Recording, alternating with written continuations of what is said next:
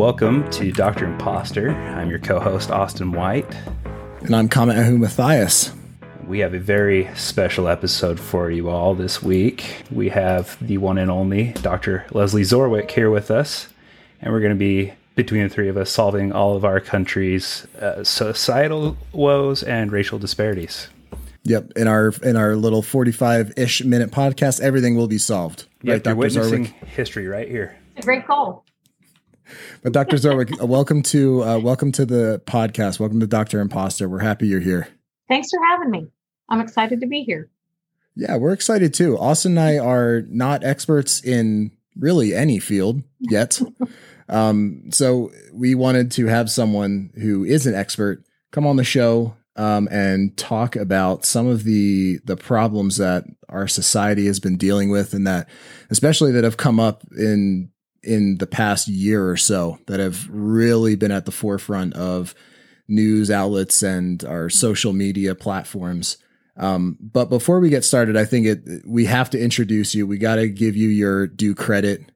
Um, so, Dr. Zorwick, hailing from Atlanta, Georgia, um, you have a bachelor's degree in psychology and philosophy from Emory University, um, and an MA and a PhD in psychology from the Ohio State University. I got in the the Ohio State University. That's right. Very important. They're so hardcore about it. One of our first meetings was like, you got to put the V when you present at conferences. We're not screwing around here. Yep. Yep. Um, and then you joined uh, faculty at Hendrix, correct? Hendrix University yeah. in 2007. Mm-hmm. Um, and you have some really impressive, you, you have uh, awards in teaching at both the Ohio State University and mm-hmm. Hendrix College. Um, and you are currently professor of psychology, where you uh, where you've been there for two years, uh, or sorry, you've been there in the chair at this of the psychology department for uh, mm-hmm. for the mm-hmm. past two years, and you've chaired the campus committee on diversity and dialogue for three years, served on the campus advisory board for education and the prevention of sexual assault. Um, you've served as an elected faculty representative four times. Um, you've taught courses about social psychology, um, focusing on stereotyping, prejudice reduction, identity, belonging. You've gone beyond the classroom in your research with students on prejudice reduction strategies um, and how to develop empathy and, and perspective taking. Um, your work in religious studies that uses Bible study as a way to facilitate conversations about racial justice, um, and your work developing inclusive academic communities related to a, uh, a National Science Foundation STEM Scholars Grant that supports students from historically underrepresented groups. So, uh, and I think this la- this last bit is really cool. Uh, that mm-hmm. kind of shows your level of expertise. Uh, you've served as an expert witness in two federal discrimination trials, speaking about the benefits of diverse and inclusive educational settings. And maybe we can wow. get just a little bit of a, an anecdote from that experience oh. because that uh, is really cool because that means you are recognized by the federal government as an expert in this topic. And in the meantime, Kama can take a breath because that was a doozy. yes, it was. I feel like for the at least two years after I testified the first time, I would just periodically chuckle when I'd be like, court said I'm an expert. That's hilarious. Like, because I'm very painfully aware that as much as I know about uh, prejudice and prejudice reduction, like I still don't know how to change a light fixture. like I can't do many, many things that lots of other folks can do. So um, in 2009, I got to testify for the first time about a rezoning plan in the Nashville School District that functionally resegregated the schools because of housing um, segregation. And so they were going to have students all go to their neighborhood school, but because of residential segregation, that was going to decrease diversity in schools. So I talk about how good contact is with people who are different than you, how that benefits everybody. Um, and I actually got to say, which was pretty cool, my graduate advisor was declared, uh, to, to, she retired. And I retired, either have to be a big deal or have specific ties to a job, but she wanted to retire there. And so she got declared a national treasure by Australia. Wow. so like I, that made more sense to me that I got to talk about the person I learned from being a legit national treasure. That I was like, oh, great. oh, only been a professor a couple of years, but okay, I know some stuff. I didn't um, realize that was an actual designation one could earn was to be a national treasure. Yeah. Seriously. I know. I had no idea it was a thing. She actually came into a lab meeting my last year in grad school giggling. And she was like, guess what? Because apparently great. took a while to get that in the works. Listen, that's right. Uh, so, Dr. So, I do have a question that I wanted to, to ask just right off the bat. Um, what kind of got you into this track of psychology, social psychology, kind of, re- and and your research in the topic of diversity and inclusion? Yeah. What what started that? Such a good question. So, I tell my students that I became a social psychologist at 13. I just didn't know that's what it was called. Um, and so, my parents were both debate coaches. And so when I was in the eighth grade, I was like, I would like to go to a debate tournament and see what y'all are doing on the weekends. I had no intention of pursuing this. I was just like, I don't know what this is even about. So me and my partner went, and she was also another young woman, eighth grader. Um, and we had a debate against two young men from a private school in Atlanta, and it got heated, as eighth graders do sometimes. And at the end of the debate, uh, the judge waited until after the young men had left, and she said, Hey, everybody in today's debate was a little bit more aggressive than what we would like, but you can't get away with it as girls. What? And I remember being completely gobsmacked. Not that someone said this to me, because I'm like, you're not supposed to say that. Like I, I was woken up at 13 to know that wasn't cool. Um, but I was so surprised that the judge was a woman. I was like, what is your deal? Like this stereotype hurts you. Why are you putting it on us? And so, uh, six years later, when I was 19, sitting in my first social psychology class, and we talked about how you could use science to study prejudice, I was like, yeah, I'm in. That's because it. the idea of understanding people who stereotype and demonstrate prejudice against groups they belong to, right? Sexist women, racist minorities, what's happening there? And the idea that I could use science to understand that was so exciting to me. Um, and so that's what I started doing by thinking about how do people think about folks they have some stuff in common with, but not. So a lot of my graduate school research was about how do business women feel about homemakers and how do homemakers feel about business women.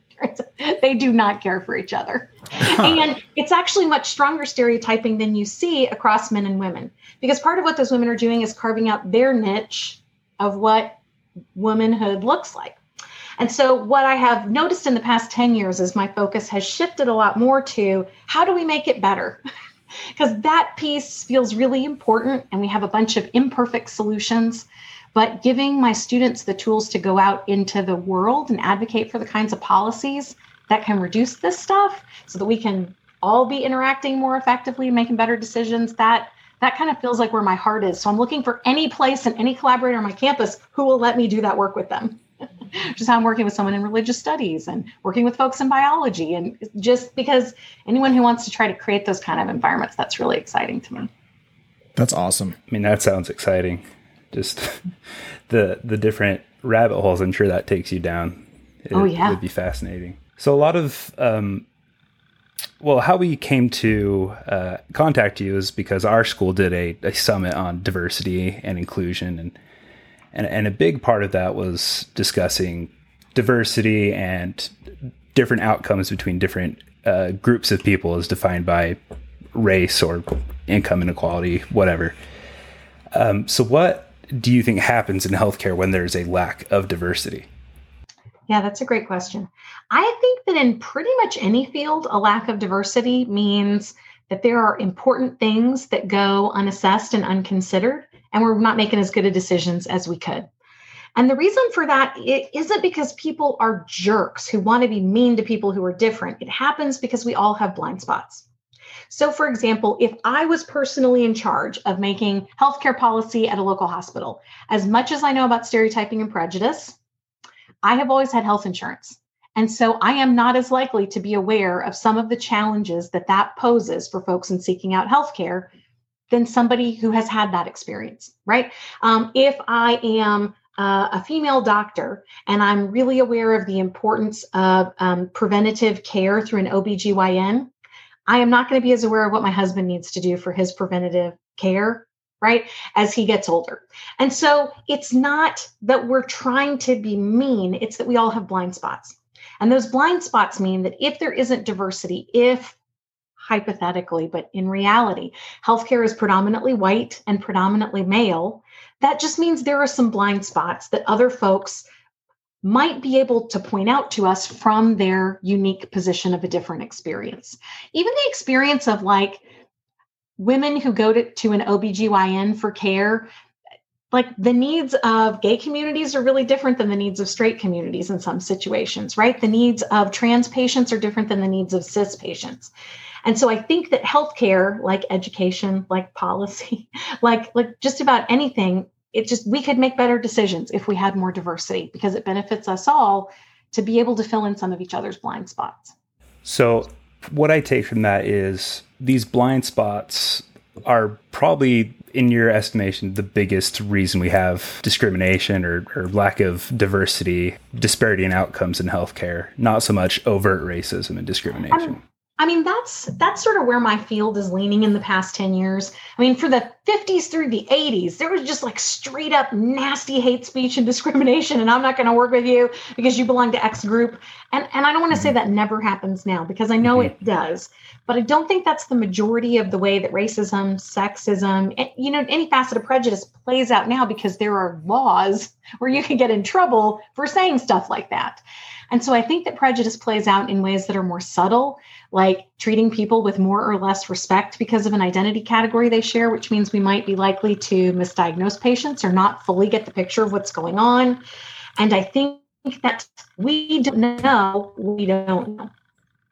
So my, my husband talks sometimes about um, my husband's a first generation college student, and he talks about when he got to college when he had like problems where he had to go talk to the registrar, like do paperwork nonsense. He was like, should I not be in college? Like, am I not smart enough to be here? Why is this so hard and overwhelming? Meanwhile, uh, not just my parents went to college, but all four of my grandparents went to college, which is wild because that was not the norm yeah. back then. And so when I had a problem with the registrar, I called my mom and I'm like, Mom, what do I do? And she's like, Let me call my friend Patty in the registrar's office. And it was easy. And nothing about that made me think, Hey, maybe I don't belong here. But there are these things that mean something different to us if we're familiar than if we're not. And so one of the things that's been kind of cool is as you see more diversity in more fields, then we're more able to learn about things that might not be a primary consideration of group A once we invite group B into the conversation. Hmm. That is very interesting. That is very. I just wanted to mention real quick that like that collaboration I think is key. I think, and, and especially in healthcare, uh, us as students, I think for the past decade or maybe two decades, healthcare has really started to go more towards a collaborative effort. You know, it's mm-hmm. it's less um, just a physician treating a patient. You know, in rounds, you always talk about the healthcare team. It's a team effort, mm-hmm. and I think what you you're mentioning about diversity is it brings uh, an extra collaborative piece to mm-hmm. patient care if we're specifically talking about healthcare um, that if, if you do lack that diversity there is a huge blind spot that you ultimately could be hurting a patient further by having that lack of diversity right and i think that that makes so much sense to use that example in the context of healthcare, right? Like you recognize not everybody's a specialist in everything. Mm-hmm. Like somebody might know a ton about oncology specifically related to one part of the body, but that doesn't mean that they know about all the other things that might be relevant for the patient uh, patient's treatment. Right. And I think that the same is true in academics. And honestly, we're probably worse about this than y'all are in medicine because we're like, yep, psychology invented all the things and we have our own names for things, but we don't talk to anybody else. like it's amazing how much research is out there that is useful for the questions we want to ask. I'm just not trained to look to all these other places.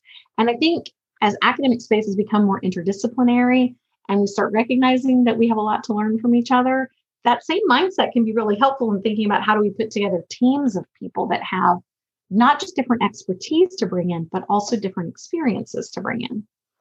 That brings up another interesting aspect of diversity. Like, we need not just cultural and ethnic diversity, but intellectual diversity as well. People with different uh, backgrounds in education and life experience, as well as everything else that we associate when we think of diversity. Mm-hmm. we lose something potentially if we just think the goal is once I have someone who belongs to all these groups, then I'm always going to make great decisions, right? Because, like, no one woman can speak for all women. No one first generation student can speak for all first gen students. No one Black person can speak for every Black person's experience. But once we open ourselves up to people who have had different experiences and different perspectives have something to teach us, and that becomes a mindset that we go into interactions with and my god do we have so much more that we can learn and i think that sometimes we're really bad at that in the academy and in education because of imposter syndrome like because if i think like i had to work so long to become an expert in my field then why would i even pretend like i know anything about any other field because then people are just going to make me feel dumb you know what I mean? like um, every once in a while, I will be teaching some topic that is peripherally related to something else. And the student will ask about the something else. And I'll be like, I don't know. And they kind of look at me like, is that a joke? like, listen, the PhD just means I know a lot about one thing. Um, in a statistics class early in my teaching career, a student goes, Hey, you showed us two formulas for how we can solve this, but why are they the same? It doesn't look like they have all the same parts. And I'm like, because math, and I know it's more complicated than that, but for the purposes of this class, I just need you to trust me because of math. And a student who's a math major is like, It has to do with this property in calculus. And I'm like, Yeah, what she said. I didn't know any of that because that's not what I'm here to do. And I see some students being like, mm. but I vividly remember the most the most striking impression that I have, the thing that I remember the most from the day I walked across the stage, got my PhD, was as I stepped onto that stage, I was like, I'm so dumb. I don't know anything about almost everything. Like, I know a ton about social psychology and discrimination and prejudice, but I don't know how to use the pump that blows up the air mattress in my apartment. like, and so I think we have this sense sometimes that when people have expertise, it means they know about everything instead of that we're good at our one thing. And that's plenty to bring in and to offer to other folks. Yeah, that, that's a really good point. And I think, um, for you know the most the majority of our audience is our, I should say our current medical students and um, hopeful medical students, future students. And obviously we're we're net we're going to be experts in one field of medicine. And in terms of this um, in, in terms of this topic of uh, inequity in healthcare, racism in healthcare, and just in the in our society in general, I think it's it's uh we'll never be to the point where you are necessarily where we have a PhD in social psychology. Um, mm-hmm. I'm sure there are physicians who do have PhDs in or a master's in the in similar topics, but most of us mm-hmm. won't. Um, but it would be really I- irresponsible for physicians to not at least be educated a little bit in the mm-hmm. topic. Mm-hmm. And so we're so where just I guess we can get into some actions right early on in the episode, but where do you think us medical students can start to uh, learn, can um, can basically start tackling this issue as yeah, students? That's a, that's a great question. So for me, I think that the reason that I know I chose the right field is because I am just endlessly curious about the diversity of people's experience and perception of things. And what that means is it doesn't matter what I'm reading or watching, I'm looking for that because I'm interested, right? And so for me, that has meant finding a handful of periodicals and authors that I know I want to read what they're writing. And I know when they say I should read someone, I should probably check that out. And so I think sometimes it feels like there is this world of all the information and I don't even know where to start. So I give up and I'm just going to rewatch that TV show again that I like, which is fine, you know. But um, for me, like I know that there are a handful of authors that I, every time they write something, I'm like, damn, that's what I needed to read. So one of those authors for me is a woman named Roxane Gay. And she writes a lot about her experience as a black lesbian, well, black bisexual feminist. And just what she writes about things, she doesn't have to be writing about that experience of her identity. She can be writing about I don't know, the insurgency at the Capitol. She can be writing about a new policy change that I don't think has anything to do with diversity but her voice gets me to think differently than I tend to think by myself. Another author I look for a lot is a woman named Ijeoma Oluo. Um, she wrote this book, fantastic book called So You Want to Talk About Race a couple summers ago that really breaks down how racism can play out in contexts where it is not as obvious as we might expect. And so then for me, it is starting with the places where they write stuff or like once a month, Googling them to see what they've done. Um, another source I really like is The Atlantic because they do kind of long form pieces about social issues that try to connect to academic fields of study. So I feel like I've read more stuff about COVID and medical racism and health disparities from The Atlantic than just about any other place because, like, I love Ed Yong, who's writing a lot of these articles. Um, so I think that once you start opening yourself up to the idea that other people have a lot to teach me, then find people who speak to you and that's a, do y'all do this sometimes when you read an academic article, you look at the footnotes or references and you're like, oh, I want to read that paper too. Mm-hmm. Like, I think the same thing happens in popular writing as well, where if someone whose voice I like references someone else, that's someone else I should check out. And I think making it a habit to be looking for that, just like you might make it a habit to look for new, new papers that are coming out about your particular field of specialty. I think that means you can also um, maybe keep up more because like things change right? Like the diversity needs of different communities change a lot. When I first started teaching back in 2003, uh, ooh, we called participants white and African American, and not calling Black participants African American was kind of like, that's wrong. Now, absolutely the preferred nomenclature is Black. And so things change a lot over time, but reading folks writing in a sort of contemporary way can help me at least feel like I know how people are talking about stuff, which makes it easier to get into those conversations. I feel like. I like that. Is that helpful? Yeah. Yeah. I like that a lot. You you bring up a point of, uh, I like how you mentioned that even if they're not talking about diversity or inclusion, they could be talking about any random subject, but just hearing hearing their voice talk about that, uh, it, it makes you a more empathetic person. Um, mm-hmm. I, I read a, a study once that was uh, that someone else had told me about about how reading a book, not like a, a nonfiction book, but a fiction book, a, a time like a classic. Um, reading any book makes you a more empathetic person because as you're reading, you're putting yourself in their shoes. You're thinking, you're you're like your brain automatically starts tr- forming a a perspective mm-hmm. in their shoes. And so, yeah. I, what you're saying is just read and makes you a more empathetic yeah. person, which of course would make you, uh, uh, it would help you recognize your own biases. It will help you uh, tackle some of these issues. I was so excited when that paper came out because like I, so i'm a voracious reader. I that's that's what i do for fun. And usually i don't read stuff that is super thinky unless it's related to this the stuff i'm interested in but like i don't read nonfiction for fun. It's too hard. I read a lot of like young adult fantasy because i want to use my imagination and stuff.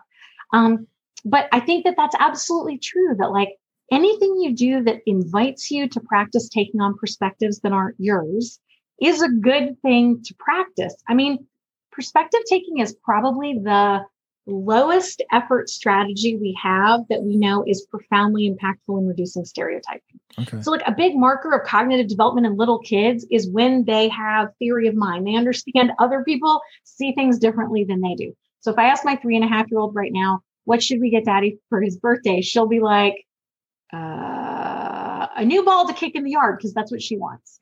You know what I mean? Like she she isn't like he's different than me and he might want something different. But my seven year old can be like, well, I want this, but I think daddy will want this. And so that's a huge thing. Um, and we can all perspective take.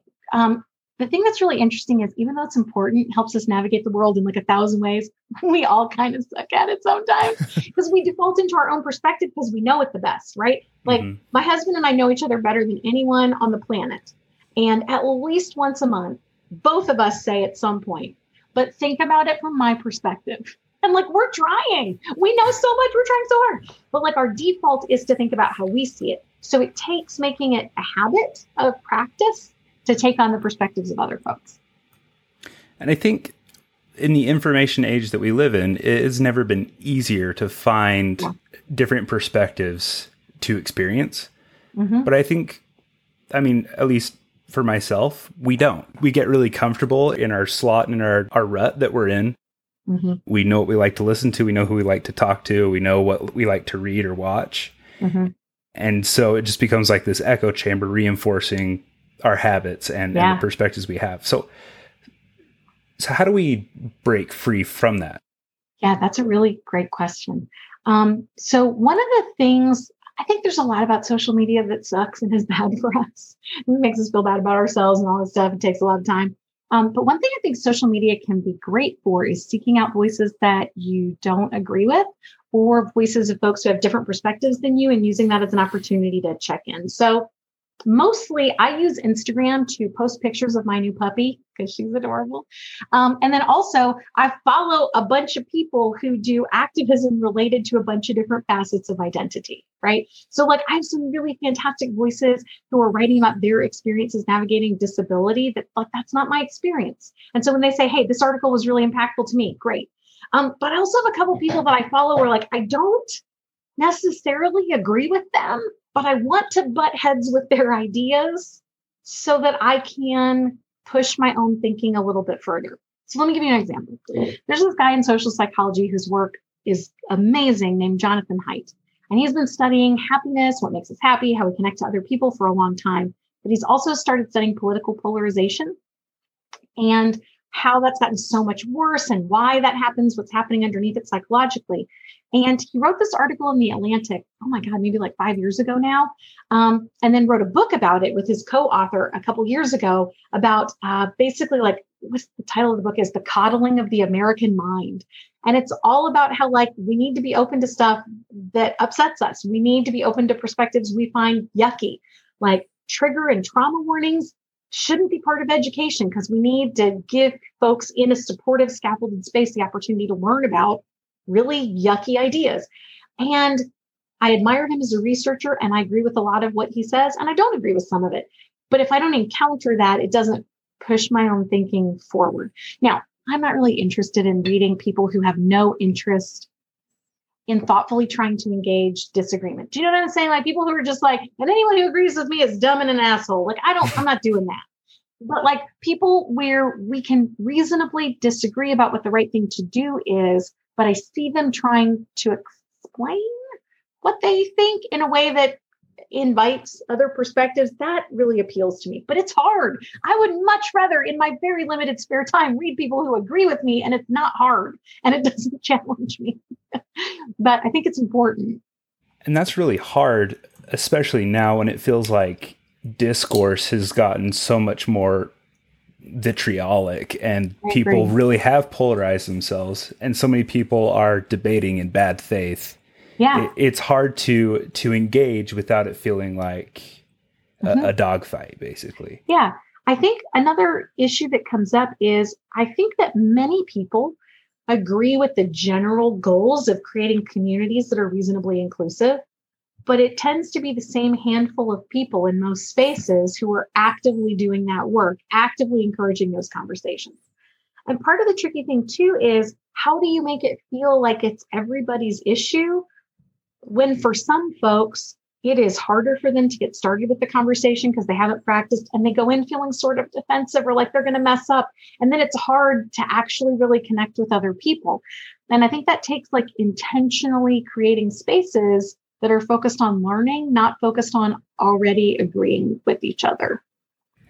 I like that. It, it, it seems like 2020, especially this past year, has kind of been the year for selfishness yeah, I agree.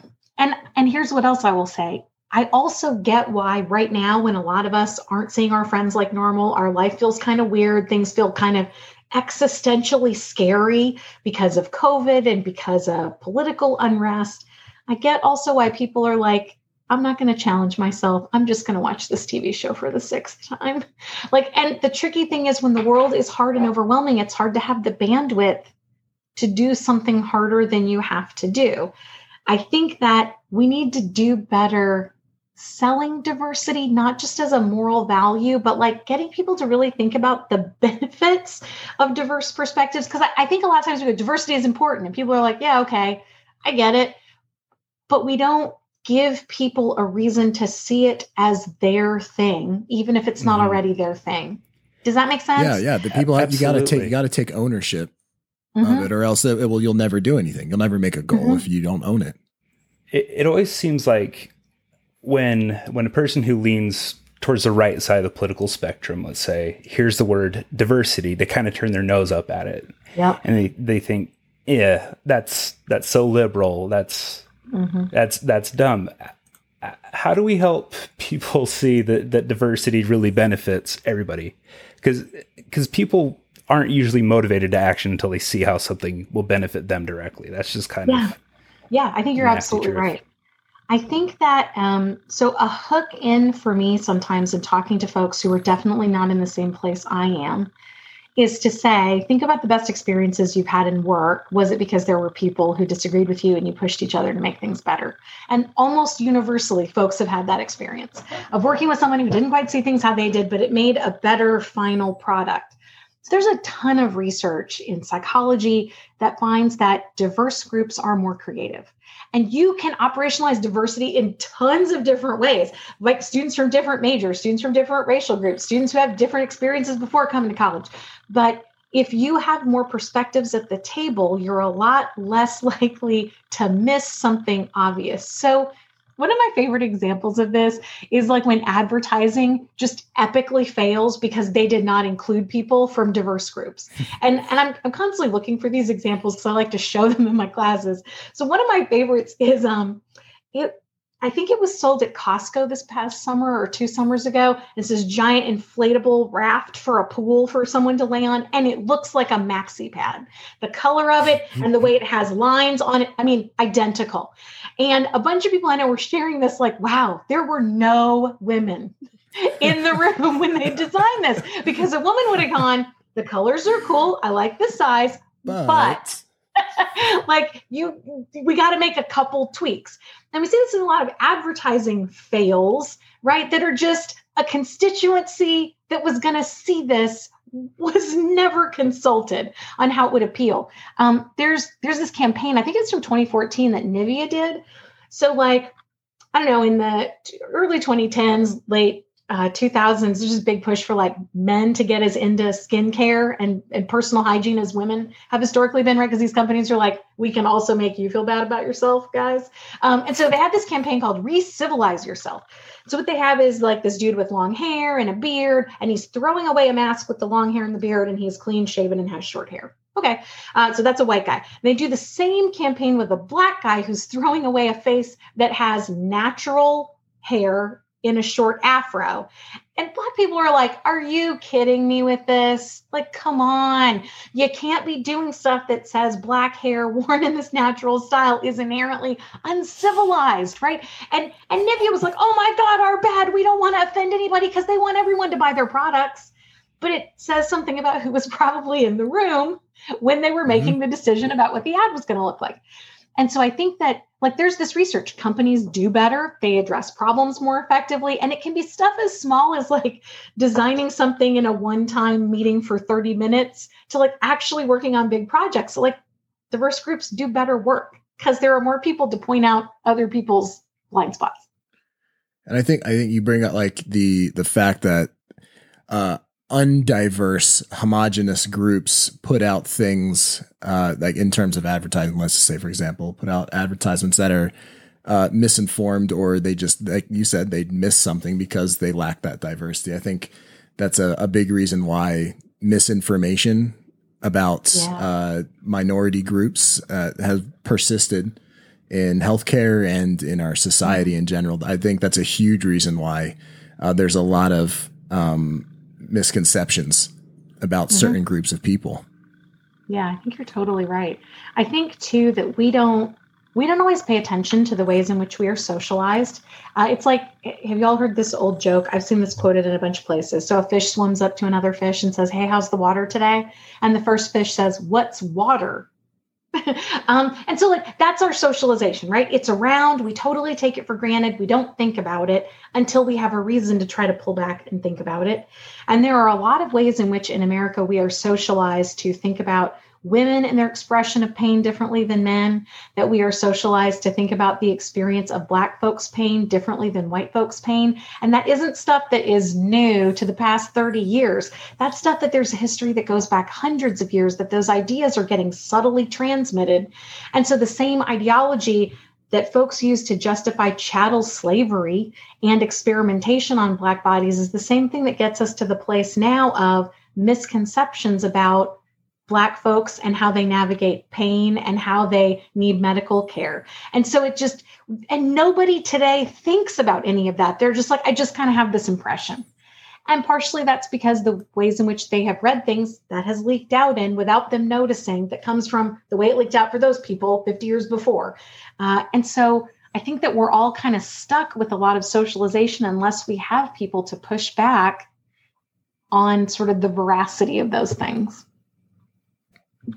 Yeah. And you mentioned specifically, like mm-hmm. in healthcare, how dangerous this really can be when these preconceived notions, for example, how black people uh, mm-hmm. feel pain or muscle mm-hmm. mass, things like that, when when those preconceived notions become mm-hmm. codified and they become part of, for example, formulas that that we're taught to calculate GFRs, and that is used uh, in how we treat kidney disease, and that is used to determine whether or not somebody qualifies for something like a mm-hmm. kidney transplant. You can see this huge disparity opening up from something that just got yeah. baked in uh, years ago that nobody has questioned since. Yeah, absolutely. There's a researcher who whose work I just love. Uh, her name's Sophie Trawalter, and she does a lot of work about how physicians and medical providers react differently to pain presentation for black and white patients, and then how that affects ultimate outcomes. But it seems to happen because of beliefs aren't real differences connected genetically to some kind of predisposition to disease, right? So, so something like uh, Tay Sachs being a little bit more likely in certain Jewish populations, right? There is something genetically that's going on there. Mm-hmm. But a lot of times we just talk about disparities and then people come up with their own theory for why that actually does mean mm-hmm. there is this huge, meaningful genetic difference between uh, Black and white folks.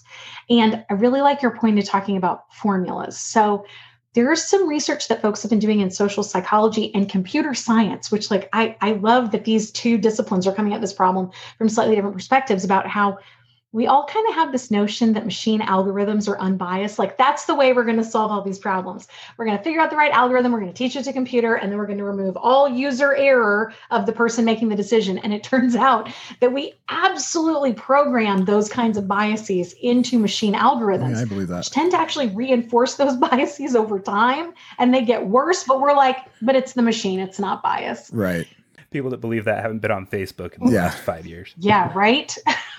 yeah, uh, their their machines don't make themselves. Biased humans make machines, and uh, there there's uh, you met in the seminar that you did here at Rocky Vista last week. Um, you mentioned a lot of the like just how uh, healthcare has um, contributed to a lot of uh, inequity in in our society. Mm-hmm. And you mentioned one thing that it's it's kind of funny about biological differences that we perceive to exist. Um, like yeah. specifically, you know, there's a lot of research that shows that medical students believe that there are biological differences in how black and white people perceive pain. We, mm-hmm. we just talked about that, but you mentioned something that's funny. You said that um, it makes makes as much sense to divide race by length of your big toe as it does to classify or divide people by their skin tone. Yeah. Like just because they have different skin tone, uh, yes, there are some there are slight differences in biology and and sometimes genetics, but it it makes as much sense to talk about your toe length as it does your skin tone.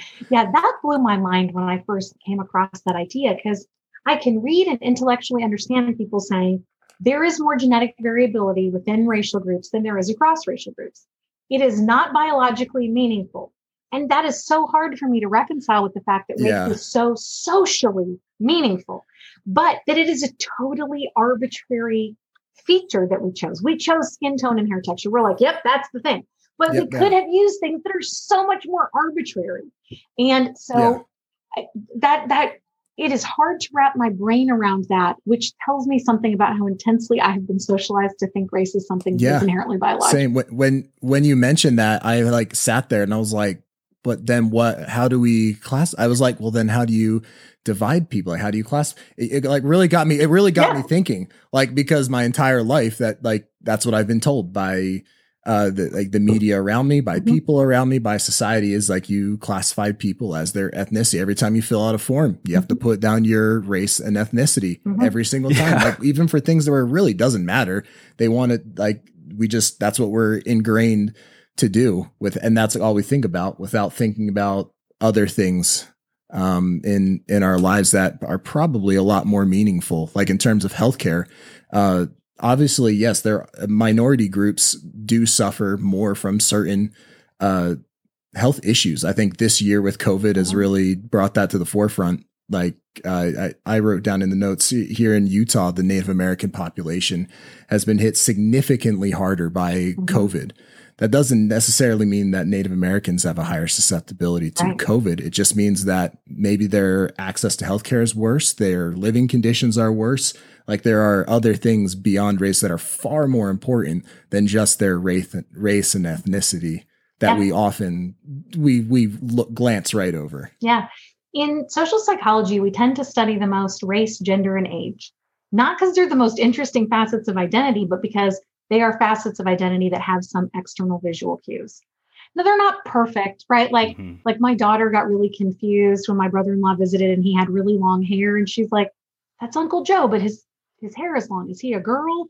Right? So kids are, are this really interesting test case of like how bad the visual cues actually are for facets of identity. Mm-hmm. But we tend to focus on these things as though they are meaningful, immutable truths. And I think your example about different outcomes in COVID is a really good one because it is a place where sometimes I see reporting going, you know, Native American communities are having higher rates, so are Black and Latinx communities and well, and just leaving it there, which kind of invites yeah. us to conclude, ah, racial groups are differentially susceptible. Not yep. to conclude, hey, when you live in a society where people are prejudiced against you, you navigate a chronic stress response is bad for your immune system. Not that you're probably going to have different access to healthcare and quality of where you can live because of the history of redlining in America. Like it, it doesn't invite us to consider the context that set groups up to have different experiences. We just go, ah, those groups must be different. And that's a that's a really easy thing for our brain to do, not because we want to be mean, but because if I can figure out what a whole group of people is like, then mm-hmm. I can predict a lot more. I can understand the world better. Right? Like stereotypes are inaccurate and they're gross overgeneralizations, but they do make the world more predictable. Like, like if I think I know what every older adult is like, sweet, I'm done. like I don't have to like think very carefully anytime I meet an older adult. I know exactly what they're like. And that's what our brains want to do. Our brains yeah. want to create shortcuts to make our lives more efficient. I mean, here's the example I always give of this. Do y'all remember the first time you got behind the wheel of a car?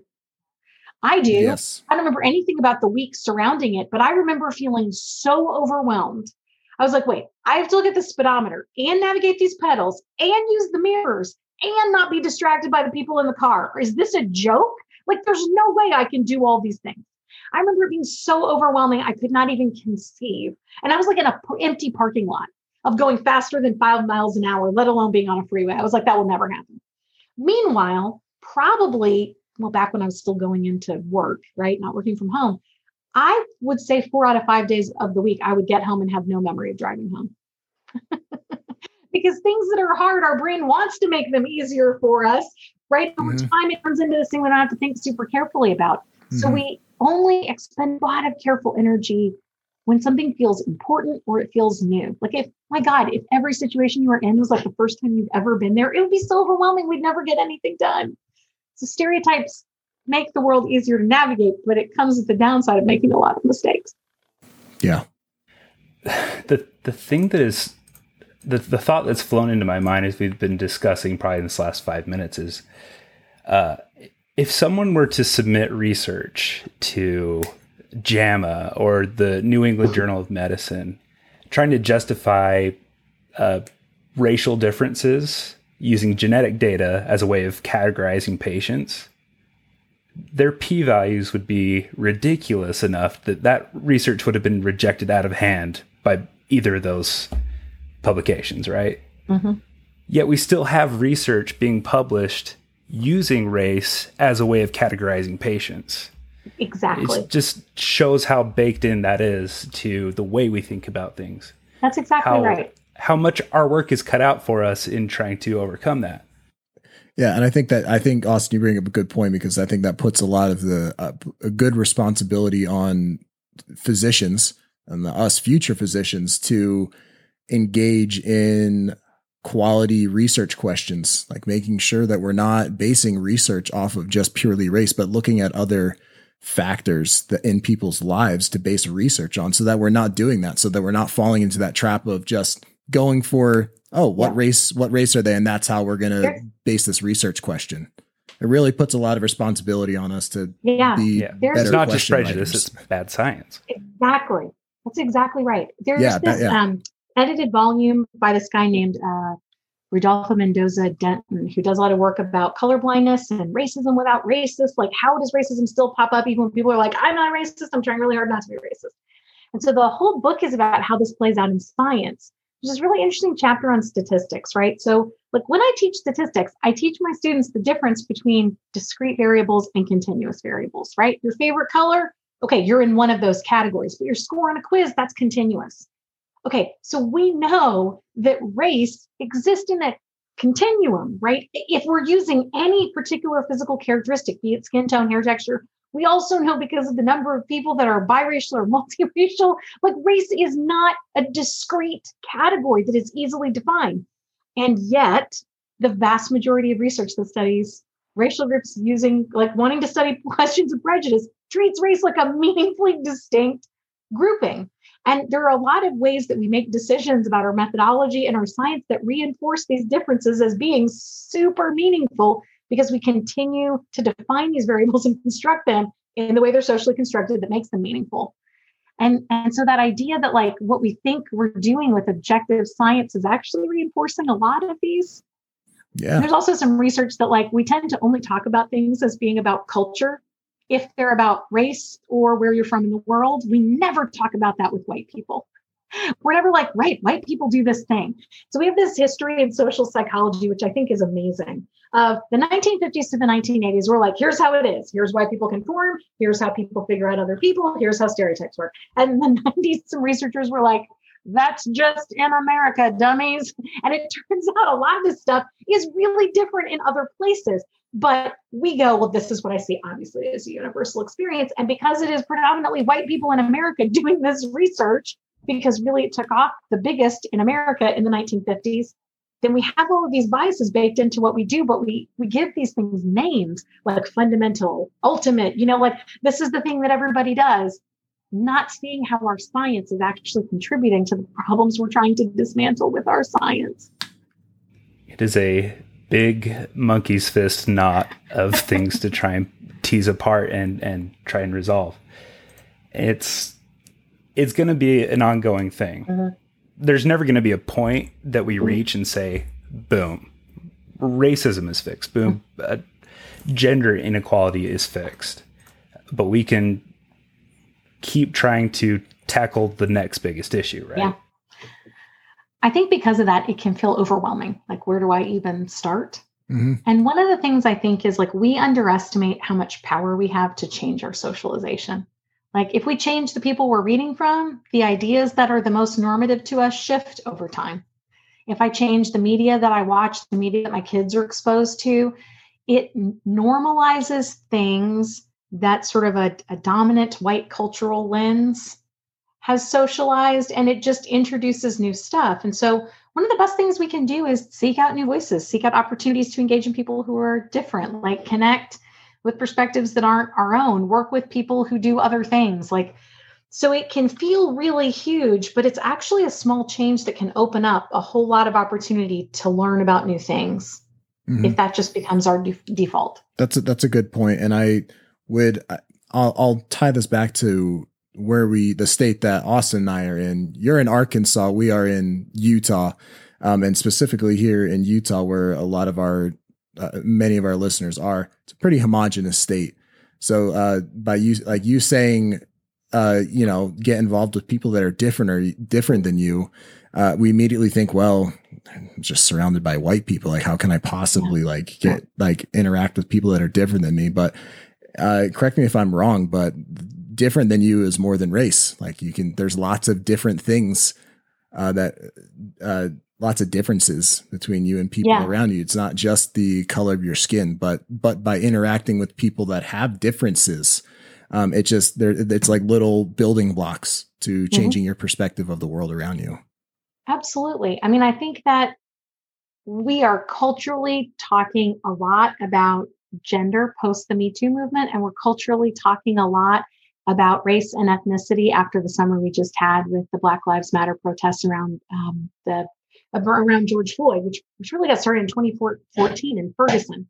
Um, so I think that yeah, that's absolutely right. I mean, there are so many interesting facets of identity that aren't visible to us unless someone trusts us to share, right? Mm-hmm. And that might be religion or sexual orientation or socioeconomic background. Or, I mean, there are just so many facets of identity that we can communicate. We are open to engaging folks who are different in some kind of way, even thinking about the difference between people who live in larger, more populous spaces versus more rural spaces. There are some meaningful differences in how people navigate their communities, social systems, the way they take advantage of social resources.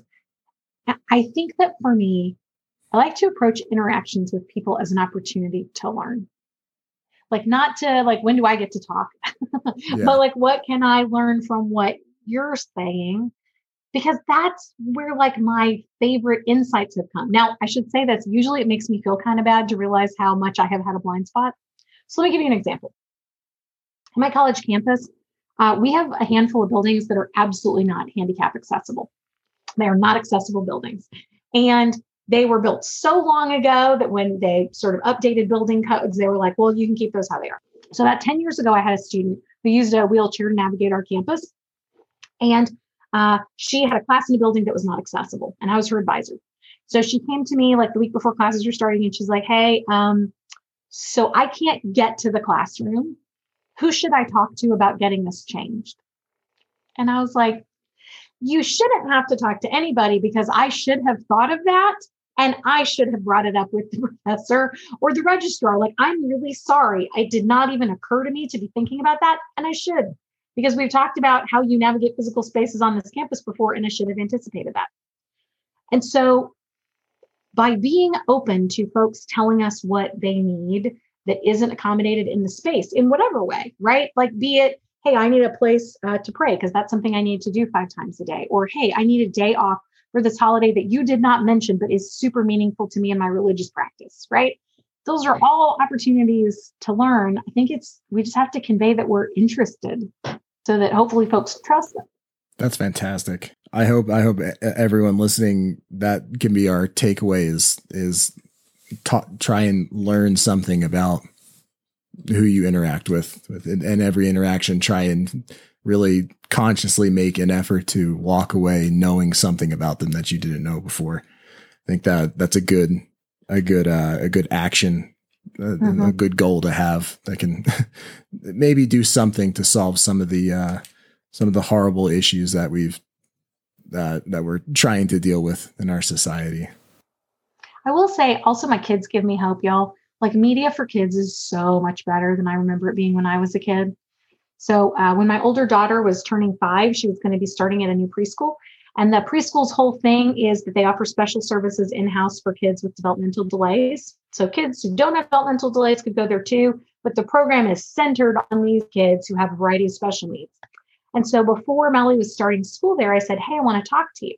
So we've talked a lot about how kids like different things. You might like a book that your friend doesn't. They might like pizza with pepperoni and you don't. But I want to make sure you also know that kids can do different things and that's great. Like so you can get around where you want to go using your legs. Some kids need braces, some kids need a chair. And I just you're going to see kids who can do a lot of different things, but like that's great. We can learn from each other. My 5-year-old daughter, I'm thinking I think I did that okay. She looks at me, she rolls her eyes and she goes, I know, mom. I was like, okay, how do you know that? That's sassier than I was expecting. And she starts rattling off all these characters on cartoons we watch, right? And how like they work to make spaces accessible and how they're doing this in this way so that all the kids can play. And I was like, all right, the kids are all right. Like I see this push to introducing things that I have to work a little bit harder because they weren't such a big part of my socialization. But like it makes me hopeful for the future, knowing what's out there. That's great. That is real. That's a really good. Uh, that's a good story. A good feel good story because I know uh, yeah. Uh, many people right now have very little hope for the future, but uh, I think we we fail to recognize a lot of the uh, what like what you mentioned some of the good things that are that are happening that people that are trying to make a change. I will also say this summer was hard. It was hard not to feel down and hopeless. Yeah. Having tracked since Trayvon Martin was shot in 2012 and then what happened in Ferguson in 2014 after Michael Brown was killed, and just to watch how nothing has changed, you know, and so people are still in the streets arguing Black Lives Matter. And I felt like something shifted this summer. And here's what I'll say I probably this summer talked to 40 or 50 friends or former students who are wanting to set up work in their communities, getting get involved in work for racial justice, setting me up to talk to groups of people, people reaching out for me to talk to them on things like podcasts or in newsletters. And I see some momentum that I haven't seen before. And it can feel hopeless, but anytime folks are choosing to engage, you're part of making the world what it could be. That's a really cool thing. I mean, I feel like I said this like eight times after uh, I talked to y'all a couple weeks ago, but like there's good momentum to build on when people show mm-hmm. up for conversations about diversity and folks are willing to share. Like that's yeah.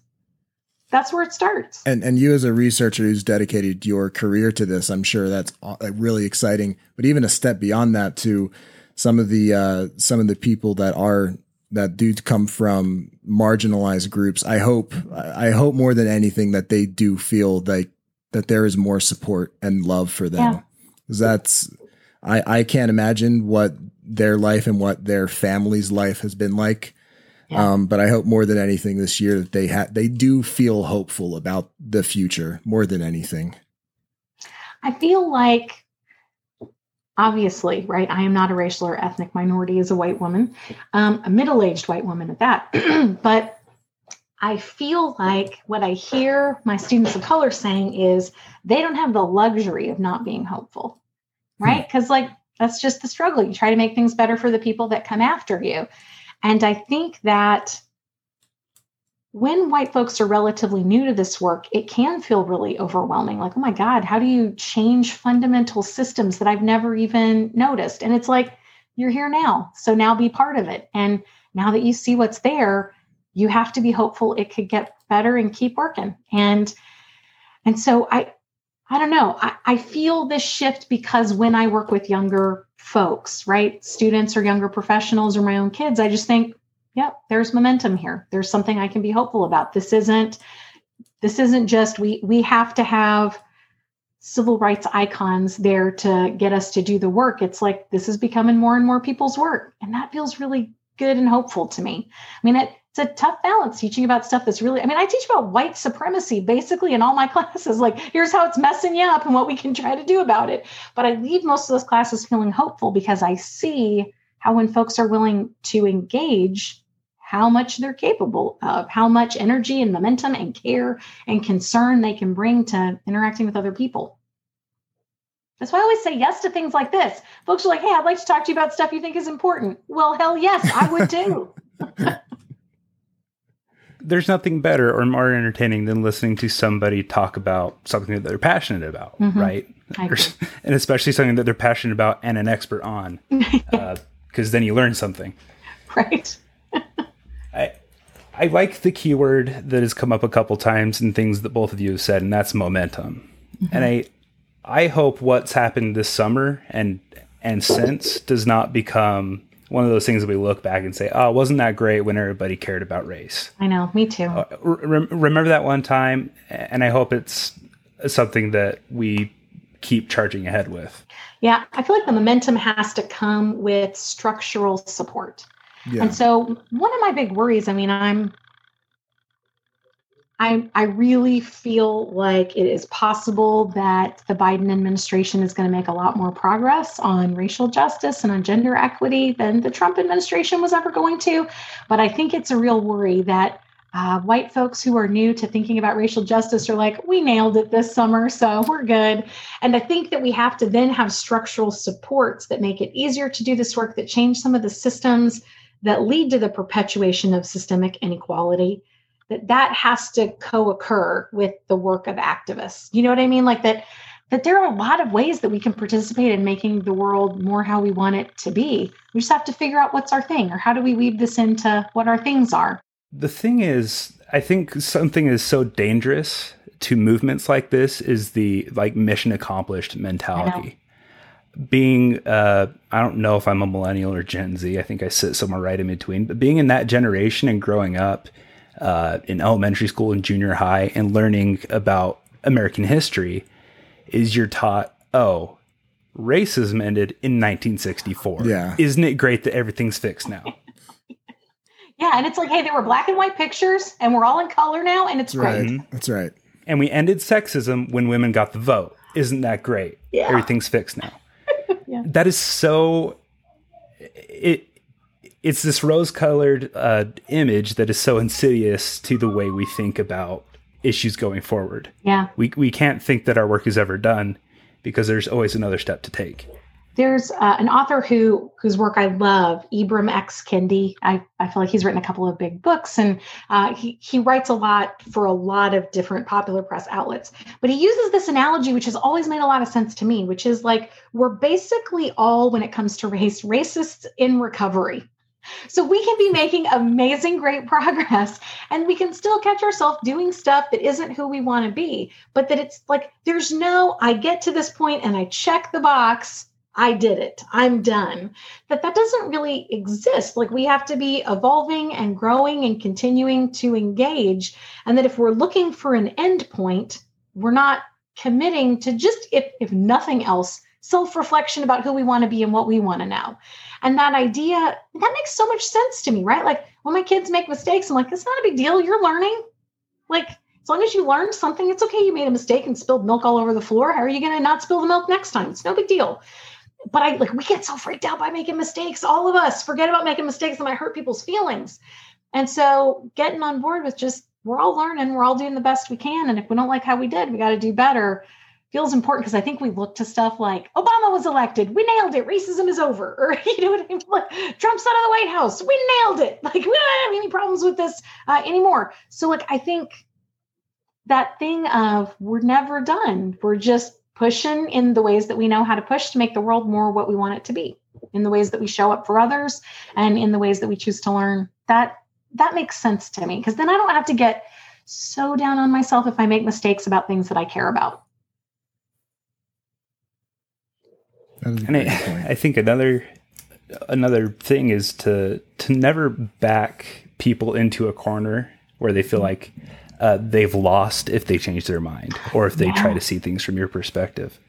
Yeah. Um, I think a lot of people are just socialized that way, raised that way to think you're a coward if you yeah. evolve in your perspectives, if you change your mind, if you start to see things from another point of view. Yeah, or the uh, like a, a winner loser mentality, like, oh, you thought this way before, but now you think how I think, so I win, you lose. Yeah, uh, when, that, that's always seems so sad to me. Like, yeah. man, if every conversation is a battle, how exhausting. Yeah. You know, I mean, I, I've never understood that we kind of are like, that politician has never changed their opinion on anything. Like, yikes. And are they not paying any attention to the world? Like, how I feel about stuff changes. Mm-hmm. Like, I don't know. I didn't think going to the dentist was as big a deal when I was 18. And now I'm not missing a cleaning. Like, I, it just changed. That's, that's great. That means we're mm-hmm. paying attention yeah. to the world and, and our needs. Yeah, I'm totally with y'all. That whole like, we got to just know what we know and never change just seems like such a lost opportunity. Like, yep. Once again, once again, by doing that, you're inherently you're causing yourself to lack diversity. Right. Uh, that that's the whole is that diversity brings collaboration, and and collaboration is how you uh, solve problems in the most effective and efficient manner. We should include diversity loved, in all aspects of our life. I've always loved this. Uh, I think it's Maya Angelou quote that's like, "Hey, do the best you can until you know better." And then when you know better, do better.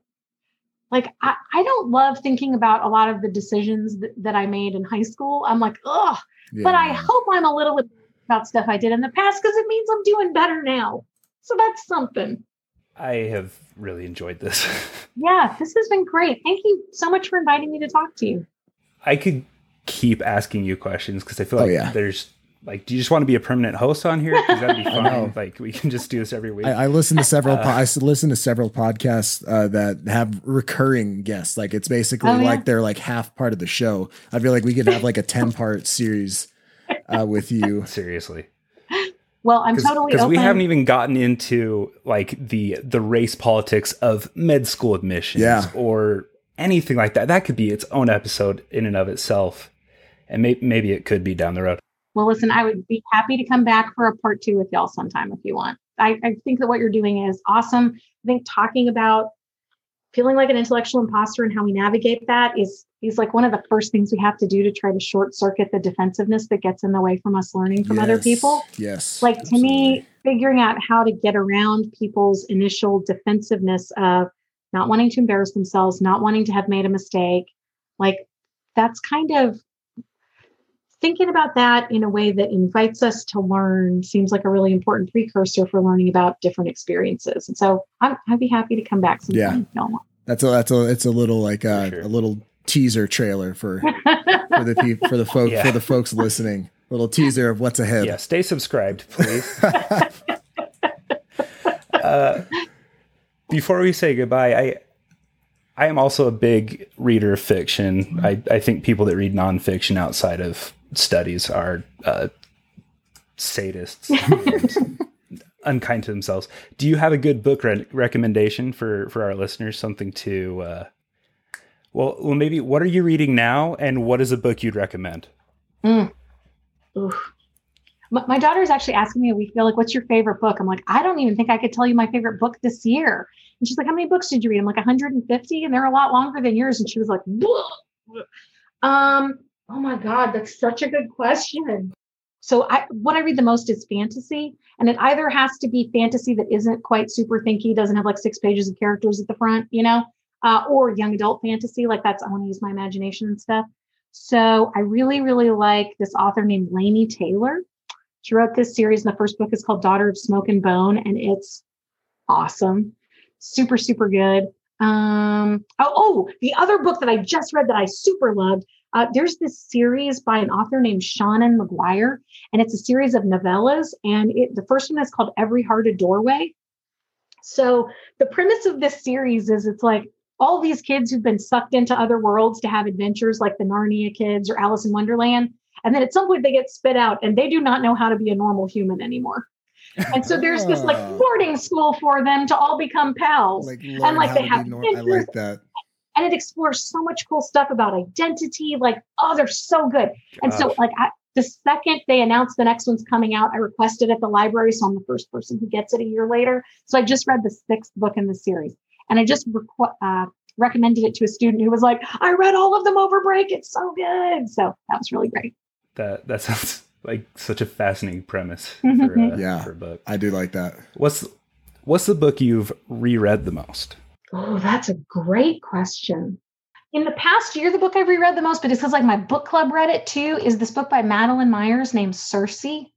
And it's about like Circe, the goddess from Greek mythology, but it's like she's the main character instead of her being in like two scenes of the Odyssey. Um, and so I read it and then I reread it and then my book club read it. So, and every time I was like, damn, this is good. it's also like super feminist in its retelling. So I'm always interested in like taking old super patriarchal stories and giving them a new perspective, which actually feels very on brand for me, right? Maybe. yeah. Oh, and That's I saw awesome. movie TV recommendations. Hey, if y'all haven't seen, I cannot strongly enough recommend uh, watching the TV show Ted Lasso on Apple TV. Ted Lasso, yeah. Yeah. So uh, my husband and I have been in our house with our seven and three year old for 10 months, both trying to work full time and watch our children full time. And it is exhausting. And so what we have done at night when we slump over and we are exhausted is we have watched and rewatched Ted Lasso like four times. And then we've also watched and rewatched Schitt's Creek a bunch of times because they're Oh, generally about people becoming nicer and they're funny and I know it's going to happen and they make me a little bit optimistic about just humanity. So Those are both. I've watched. I've watched all of Schitt's Creek uh, and uh, one episode of Ted Lasso. They're both hilarious. yeah. I love So we actually them. We just got a new puppy and we named her Moira Rose. Oh my Um, gosh! and so what I've been having tons of fun doing, it was it was mostly so I could do this.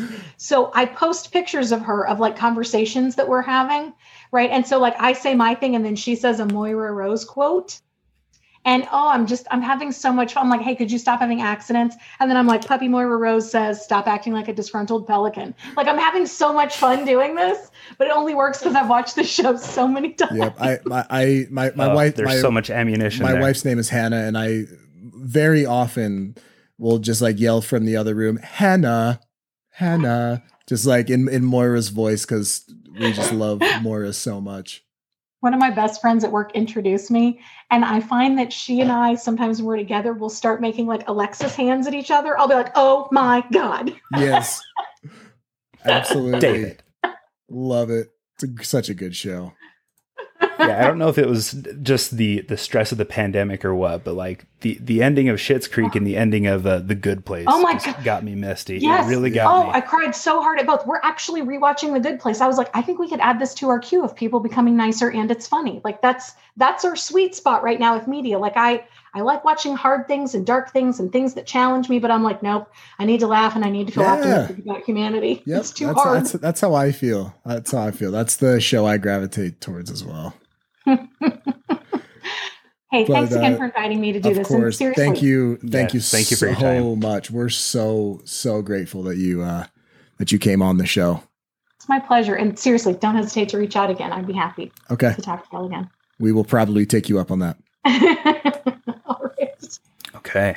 That was fun. Well, that was Dr. Leslie Zorwick, everyone. Uh, we're again so grateful to her for for giving us her time and uh, putting off eating dinner uh, to talk to a couple of Chucklehead medical students. And she, she's also on sabbatical this year. And so, uh, anyone who is familiar with how, sub, how academics take their sabbatical year, it is that is sacred time for them. So, th- for her to spend some time uh, chatting with us, I'm greatly, uh, greatly honored. Is there anything else you wanted to throw in here at the end, comma? Please, uh, after listening to the episode, like, subscribe, leave a leave a review, share it with your your friends and family. Um, we're always trying to grow the brand, so please share, share, share. Yep, you can find all our socials and everything. Uh, I think attached to the show notes.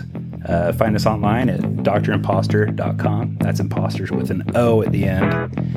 And uh, yeah, it's been good fun. Thanks for listening to Dr. Imposter we're doing med school. So can you.